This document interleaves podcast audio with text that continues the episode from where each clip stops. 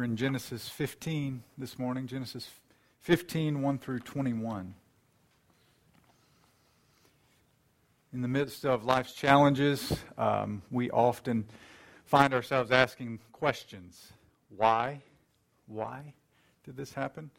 When I was taking a trip uh, in college to Nags Head with a friend of mine, I picked him up and we were hitting the road. And we were ready to go. I think we were leaving from around Wendell area so we got on 65, uh, 64, and I think before we got to Rocky Mount, we pulled over with a flat tire. And my instinct was to question why. We were ready to go, why? And then throughout my ministry, um, serving in different churches, uh, this question comes up why? Why would God allow this to happen? Why would this happen? And often it comes up in times much more serious than a flat tire on the side of the road. Times of crisis, uh, an unexpected death, uh, a diagnosis of cancer,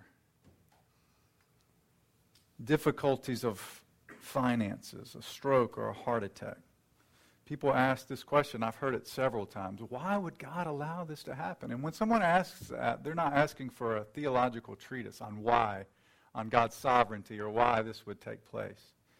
They're looking for some sort of reassurance that there is a reason, that there's an answer to the question why. They're looking for some sort of reassurance that there is a God who is sovereign and who is good. Maybe it's not a crisis that causes these questions. Maybe it's just the weakness of our own faith at the moment. The ordinariness of life seemingly mundane. Day after day, we do the, some of the same things, and we just wonder is, is there meaning to this life? Can God be trusted? Uh, can we depend on Him to keep His promises? Is there, is there meaning here? After all, the world keeps on spinning as it always has, day after day, and there's no sign of His appearing yet. Well, the truth that we encounter this morning in God's Word is that God meets our uncertainties concerning His promises with assurances of His faithfulness. God meets our uncertainties concerning His promises with assurances of His faithfulness. In Genesis 15, Abram responds to God's promises with uncertainty. Will he really have a great reward if he doesn't have any children? How can he know for sure that he will possess the land? And like Abram, we are often tempted to doubt because of our present circumstances or simply because of our own weakness of faith. But we can trust God. He is faithful. And in his patience, he even welcomes us to come to him in our weakness, acknowledging our uncertainties, and he assures us by his word he assures us by the cross of Christ that he loves us and that he is good and that he will be true to his word. So follow along with me as I read chapter 15 of Genesis. After these things, the word of the Lord came to Abram in a vision. Fear not, Abram. I am your shield. Your reward shall be very great. But Abram said, O Lord God, what will you give me? For I continue childless, and the heir of my house is Eliezer of Damascus. And Abram said, Behold, you have given me no offspring, and a member of my household will be my heir. And behold, the word of the Lord came to him This man shall not be your heir. Your very own son shall be your heir. And he brought him outside and said, Look toward the heaven and number the stars if you are able to number them. And then he said to him, So shall your offspring be. And he believed the Lord, and he counted it to him as righteousness. And he said to him, I am the Lord who brought you out from Ur of the Chaldeans to give you this land to possess. But he said, O Lord God, how am I to know that I shall possess it? And he said to him, Bring me a heifer three years old, and a female goat, goat three years old a ram three year, years old, a turtle dove, and a young pigeon. And he brought him all these, cut them in half, and laid each half over against the other. But he did not cut the birds in half. And when the birds of prey came down on the carcasses, Abram drove them away. As the sun was going down, a deep sleep fell on Abram, and behold, dreadful and great darkness fell upon him. Then the Lord said to Abram, Know for certain that your offspring will be sojourners in a land that is not theirs, and will be servants there, and they will be afflicted for four hundred years. But I will bring judgment on the nation that they serve, and afterward they shall come out with great possessions. As for yourself, you shall go to your fathers in peace. You shall be buried in a good old age, and they shall come back here in the fourth generation, for the iniquity of the Amorites is not yet complete. When the sun had gone down and it was dark, behold, a smoking firepot and a flaming torch passed through these pieces. And on that day the Lord made a covenant with Abram, saying, To your offspring I give this land, from the river of Egypt to the great river, the river Euphrates, the land of the Kenites, the Kenizzites, the Cadmonites, the Hittites, the Perizzites, the Rephaim, the Amorites, the Canaanites, the Girgashites, and the Jebusites. God add, add his blessing to the reading and preaching of his word. Well, first I want to examine the problem that we see in this text, and then we'll move from the problem to the solution, and then from the solution to the response that is called for in res- response to God. First, the problem that we see here is a problem we all face. We are tempted to be uncertain concerning the, God's promises. We are tempted to be uncertain concerning God's promises. Now, in one sense, Uncertainty is just what it means to be a human. We are finite. We are limited in our understanding of what's coming next. This is what James addresses when he says to those who are making plans without reference to God. Uh, we, we, are a mist that is here one day and, the, and gone the next.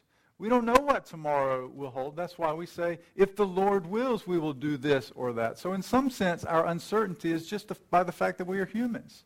We're finite. We're limited in our knowledge and understanding. But in another sense, our uncertainty can become sin very quickly. When God has told us something, when God has proclaimed something that is the case or will be the case, and we remain uncertain, or we remain doubting concerning the truth of what he has said, that's when it becomes sin. When we see truths of Scripture and we remain uncertain about those truths. It's where our uncertainty enters into the area of sin. And what we see in Scripture is that even the heroes of the faith struggled with this.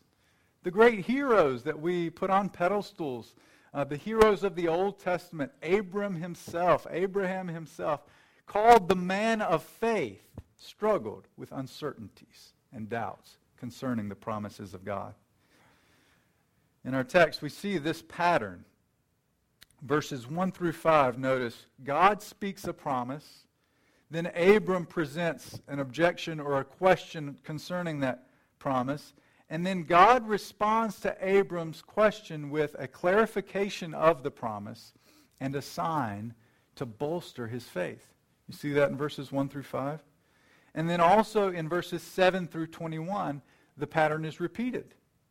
God speaks a promise, Abram questions it, and then God responds with clarification of the promise and a sign to strengthen his faith.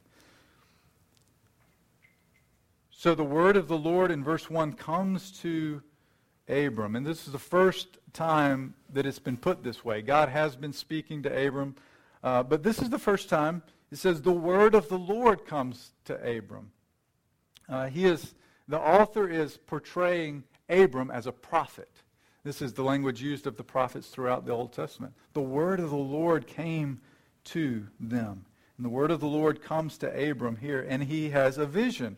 This is a visual and auditory revelation from God. He says, Fear not.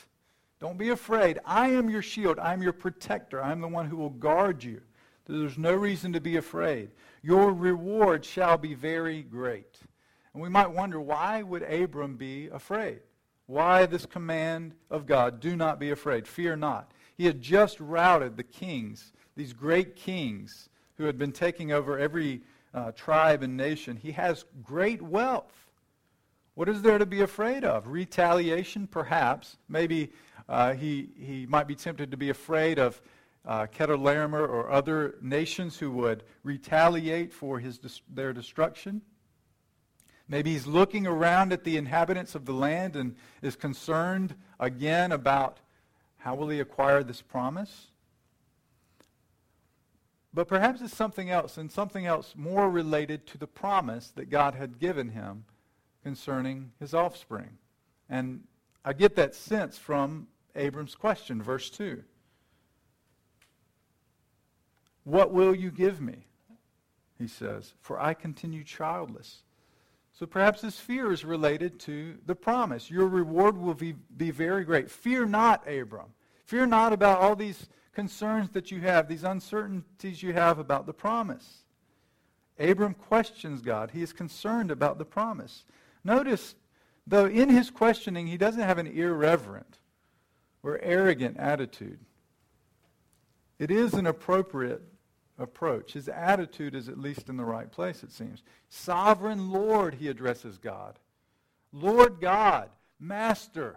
He is coming to God in, in a humble manner, recognizing God as the Almighty. God is the master over all. And what is his concern or his question? Basically, I think it's this. What good is a very great reward if I have no children to inherit it? What good will all this reward be? I continue childless. Abram had uncertainty concerning the promise because of his childlessness. He was old and getting older. He says, I continue childless. Things keep going on day by day. Things continue progressing. I'm going to die before too long and I have no child. Abram had no tangible evidence that what God had said would actually be the case. And really, he was concerned not only for his lineage, but for the promise itself. Remember, God had promised Abram, through your offspring, all the nations of the world will be blessed. So he knows that there's more to this promise than just his own lineage continuing. This is, through him, the whole world is going to be blessed this promise of the offspring who will crush the head of the serpent. The Messiah, the one who will save us from our sins. He knows that there's more at stake to this than just his own children. But he's tempted to doubt this because of his present circumstances. And aren't we tempted much in the same way? By our own outward circumstances, we have these uncertainties concerning life, concerning the goodness of God. Sinclair Ferguson is a Scottish theologian who teaches at Redeemer Seminary in Dallas, and he asks this What is the central temptation of the Christian? What is the central temptation of the Christian? And listen to what he says it is to doubt that God is infinite goodness, and that in his purposes and in his providences, everything he does is good. That's what he says is the perennial temptation of the Christian. See, difficulty in believing God is most acute, most severe, not when everything appears to be going along as it should, but when everything in your experience or circumstance speaks contrary words than the words God has spoken. And when we allow this temptation to overcome us, it shows that we have forgotten God's own sovereign designs in our circumstances. So Abram's childlessness, is this something that took God by surprise? This was a part of God's design, the way Abram's life turned out. Will, your present circumstances, what you're going through right now, God doesn't simply know about those. He is in control of those things. He has ordained those things for a reason. And our tendency in these circumstances is to doubt God, to doubt his goodness or even that he is in, in control of these things. But really, what we should recognize in Abram's life here and in our own lives is that God's providences provide opportunities for faith. God's pro- rather than doubting, God's providences in our lives provide opportunities for faith. Think about your own circumstances, your financial issues that you're having, relational issues that you're having. All of these things are under the umbrella of God's control and his sovereignty. They haven't taken him by surprise. He's not, he's not asking the same questions we are. Why is this going on? But rather than moving us towards doubt and uncertainty, he wants to draw us to him in those situations in faith. These are, these are opportunities to trust him. Think about in the life of our own church. Um, if, if we had all, mainly you, if you had had your ideas of what was going to take place with this church plant, it wouldn't have turned out like this. Right? And so what do we do with that? Do we, are, we, are we moved towards uncertainty and doubt, wondering uh, what's going to happen? We don't know. Is not God in control of even these things? In his own providence, has he not ordained that this would be, that this would take place? And so rather than moving us towards, towards uncertainty and doubt, God wants to move us towards trusting him. Yeah, we don't know what the future holds. He hasn't promised that every single local church will survive and thrive in a certain area. But in those cases, we go on what we do know. We know that it's God's desire to reach people with the gospel.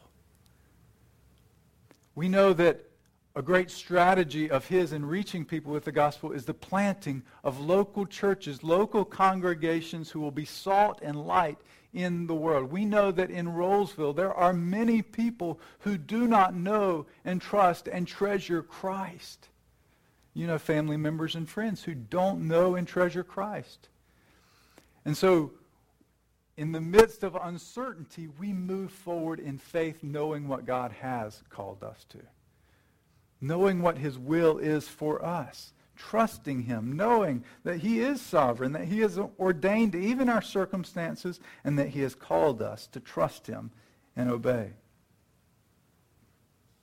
Remember, the Lord is sovereign. He is in control. Your present circumstances will tempt you to doubt, but it is an opportunity for faith to rest in his goodness. We see another instance of Abram's uncertainty in this text, though.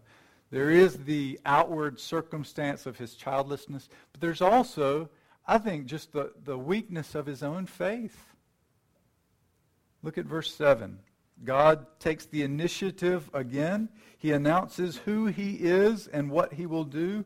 I am the Lord who brought you from Ur to the Chaldeans to give you this land to possess. I brought you out for a reason. This would remind the readers of uh, who were the Israelites of the fact that God had brought them out of slavery in Egypt. It would remind them of God's faithfulness and his purpose even through those 400 years in slavery. Question that we see from Abram is in verse 8. Again, he addresses God, sovereign Lord. But it's a slightly different question. The first question is along the lines of could it really be true? Is this can I really trust in this promise? But here it's more along the lines of assurance. How can I be sure that I will possess this land? That it will really happen? It's almost as if he's saying, like uh, the man in the New Testament, I believe. Now, Lord, help my unbelief. Give me some sort of confirmation. Abram wants something more than God's word to assure him that it will take place. Some assurance that some assurance of this truth, of this promise, so that his faith will be bolstered. Now, what could have God said in this circumstance? What I say too often as a father, because I said so, that's why. Just do it. I said it, now believe it and follow it. He could have said that, but he doesn't. And I think this reveals something very important about God's character. But before we get there, we're going to get there. Let's consider our own weakness of faith. Just, yeah, we're tempted to uncertainties because of our circumstances, but just consider the weakness of our own faith. Our own desires for something more to confirm to us what God has said is true. So you're making a, a big decision about life, about family, about college, about work, about moving. And our tendency, our desire is to look for signs. To try. God just drop a neon sign out of heaven, and it will confirm to me what I need to do. It will confirm to me all that you have said. Just, just show me something. Just give me some sort of assurance. That's, we, want God to make things easier for us rather than walking by faith. We want to see something. So, what do we do when these uncertainties creep up on us? What do we do when our circumstances or our own weakness of faith calls us to, to question? I say, do what Abram did. With reverence, with humility of heart, take it to God. Do you think you're going to hide it from God? These feelings that you have of, uh, uh, of uncertainty, of doubting his promise? It doesn't mean that we go to him in arrogance and say, prove yourself, God. No, you, you come to him as Abram does with humility of attitude, knowing that he is the sovereign, knowing that he is God Almighty, and you bring it to him. He knows about it already. And so really, you are expressing faith in acknowledging your own doubts, in acknowledging your own uncertainties. So you confess your sin if you must. Confess your sin of your own doubt. You know you should be trusting him fully, but you're not. Confess that to him and bring these questions to God in prayer. And then remember the promises. Remember. Remember his faithfulness and his goodness. Preach the gospel to yourself. Remind yourself God is sovereign and he is good. Remember what he has done to save you from your sin in sending Christ, dying upon a cross, being raised from the dead. Preach the gospel to yourself. Place yourself under the regular preaching of others. Here in the corporate gathering of the church, Place yourself under the preaching of the word in Christian fellowship, in your care groups with other brothers and sisters who will remind you of the faithfulness of God. God has given us solutions for uncertainties. He has accounted for that weakness in us. So the problem is that we are tempted to be uncertain concerning the promises of God but here's the solution God provides for the weaknesses of our faith. God provides for the weakness of our faith. Notice God's great patience in dealing with Abram. This is the, the character of God I was alluding to earlier. Part of God's provision for the weakness of our faith is simply in his own character. That he's patient, that he is long suffering, that he doesn't just say, just believe it. Okay? I already said it to you time and time again. Just believe it. He shows patience in graciously repeating the promises, unlike us all too often as parents. You know, I get tired of repeating things. I get frustrated. I get irritated. God shows us his love for us in his patience with us. He repeats the promises. And here, for Abram's assurance, he gives words and signs.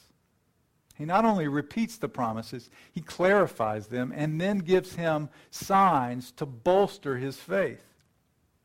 Each time Abram questions, God responds with a clarification of the promise and then an accompanying sign designed to give assurance to Abram.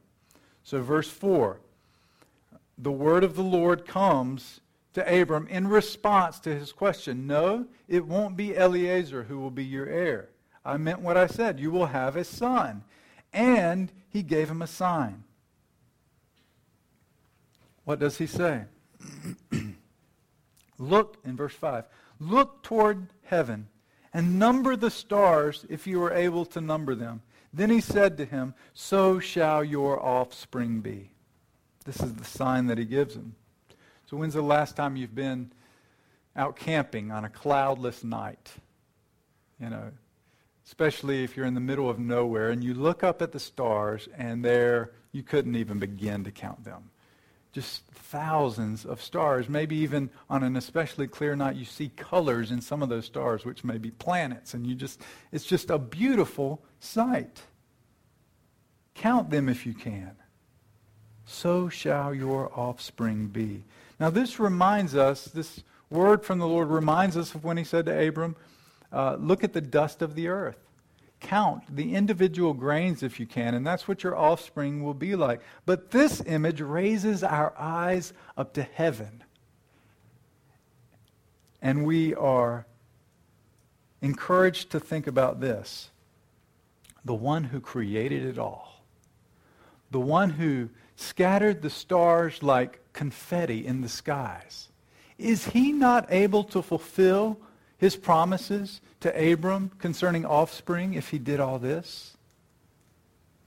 And every time Abram would go outside on a clear night, he would look up and remember this promise from God. Think about how good God has been to give us signs. And we've made some of our own too, but there's the rainbow, which reminds us of God's promise to Noah. It gives us encouragement when we see a rainbow. We remember God when we see a rainbow. Or think about this, this covenant sign we've made for marriage, our wedding band. Every time we notice it, every time we feel it on our hand or look at it, we're reminded of those promises that we made to one another, this covenant we're in, this commitment we're in. It not only reminds us, but it encourages us. Or remember uh, scars that you have, that you got when you were really young. These are signs, and you remember the circumstance you were, you were going through.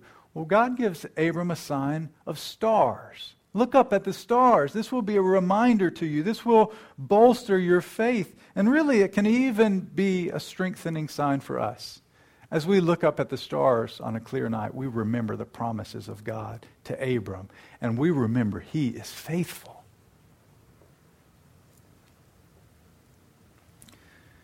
But there's another sign that God gives Abram even more astounding than stars in the sky. And it's one Abram would likely never forget.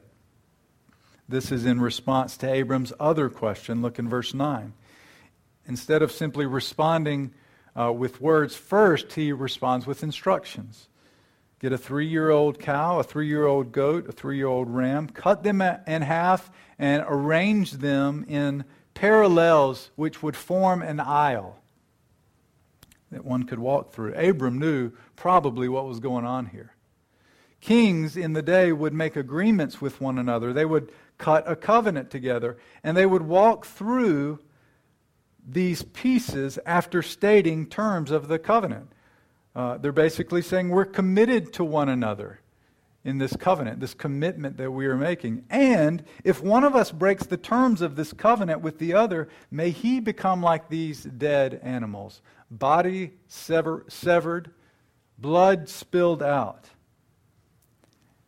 And the amazing thing about this covenant is that God comes down himself to make it. A deep sleep comes on Abram. A dreadful and great darkness comes upon him, and this is a sign of the presence of the Almighty coming to make an agreement with Abram. God speaks the covenant terms. He makes clarifications regarding the promises of the land. Look at verses 13 through 16. The Lord said to Abram, Know for certain that your offspring so it's not simply Abram who will inherit the land, it's the offspring. They'll be sojourners in a land that's not theirs, and will be servants there, and they will be afflicted for 400 years. But I will bring judgment on the nation they serve, and afterward they shall come out with great possessions. As for yourself, you shall go to your fathers in peace. He's going to die. You shall be buried in a good old age. And they shall come back here in the fourth generation, for the iniquity of the Amorites is not yet complete. So God clarifies to Abram look, this is bigger than you thought. This is going to span hundreds of years. And you know what? You are not even going to see the fulfillment of the promise. Then look what happens after God speaks the terms Behold, a smoking fire pot and flaming torch passed between these pieces. And when we hear those words, we think of, I think of, God guiding his people out of Egypt with a cloud in the day and a fire by night. This is the presence of God walking through the pieces of severed animals. Now, notice the significance for this. Probably very shocking for Abram himself. Maybe he thought he would be the one going through these pieces. But God, in this covenant, places the covenant obligations on himself, what he must do, and he places the covenant curses upon himself. What will happen to him if he does not fulfill all that he has promised to do to Abram? This is the gracious nature of God's covenant with us. It's not dependent upon what Abram does here. It's dependent wholly on God doing what he says he will do. And this is the gospel. God has promised us by his grace that our justification is completed by Christ Jesus dying on the cross for sinners. There's, there's no amount of good work that we can do to attain our salvation or work ourselves to God, but it has been accomplished for us in the person and work of Christ. Maybe you've noticed I left out verse 6. Abram believed God, and it was credited to him as righteousness. Now, I didn't leave it out because it's unimportant to the passage, but because of how important it is. This verse 6 is sandwiched between those two instances of promise, question, and assurance. It's sandwiched between Abram's questioning and God's reassurances. Here's Abram's faith. It's not a perfect faith. It's not perfectly stable. We'll see in his life ups and downs and uncertainties and questions. But Abram rested in God. God obligates himself to the promises and the curses, and all Abram must do is receive it by faith. And then God credits, credits it to his account as righteousness. And we are to respond in the same way simple faith in the gospel and to the promises of God.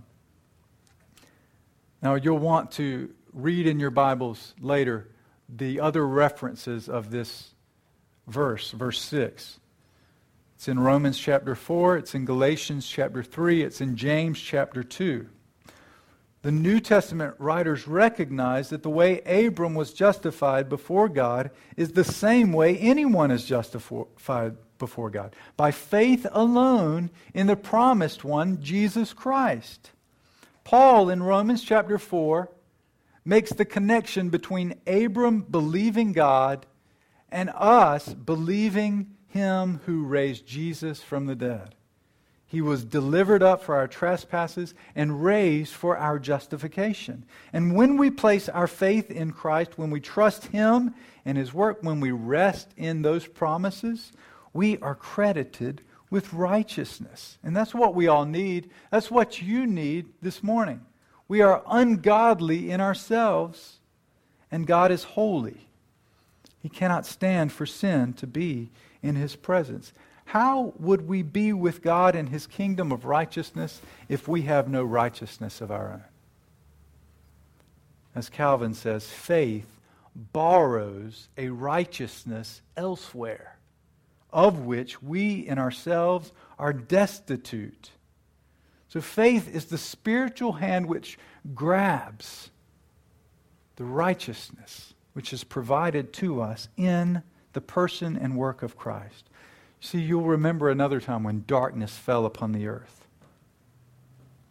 It was when Christ was hanging on the cross for sinners. Now, listen to Ed Clowney, a great theologian. He specialized in reading the Old Testament with Christ in mind.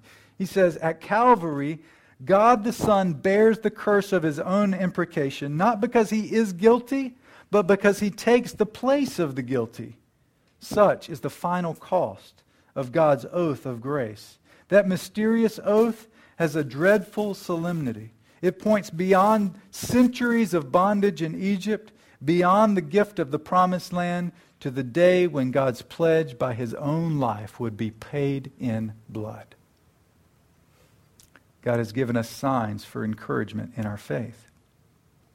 He's given us the bread and the cup by which to remember him. His body was broken, his blood was spilled out. And as we partake of it this morning, we are reenacting the new covenant ceremony in his blood, which Christ established with his disciples. So, how can we have assurances in the midst of these difficulties, in seasons when our faith is weak? God has given us words, He's given us promises. And he has an unblemished track record of keeping those promises. And he has given us signs to remind us of his faithfulness. He has given us a bloodied Savior who died on a wooden cross for our sins, and he has given us an empty tomb by which we know he has overcome the grave. Take assurance in this. Take assurance in Christ. Rest in his goodness. Rest in him, for he is faithful. Let's pray together. Our Heavenly Father, as each one of us has come with uncertainties, with questions perhaps, we pray that you would meet us in your patience and in your grace, with reassurances from your word. We pray that you would even reassure us in this observation of the Lord's Supper. That you would remind us of your promises and remind us of your faithfulness. We pray this in Christ's name. Amen.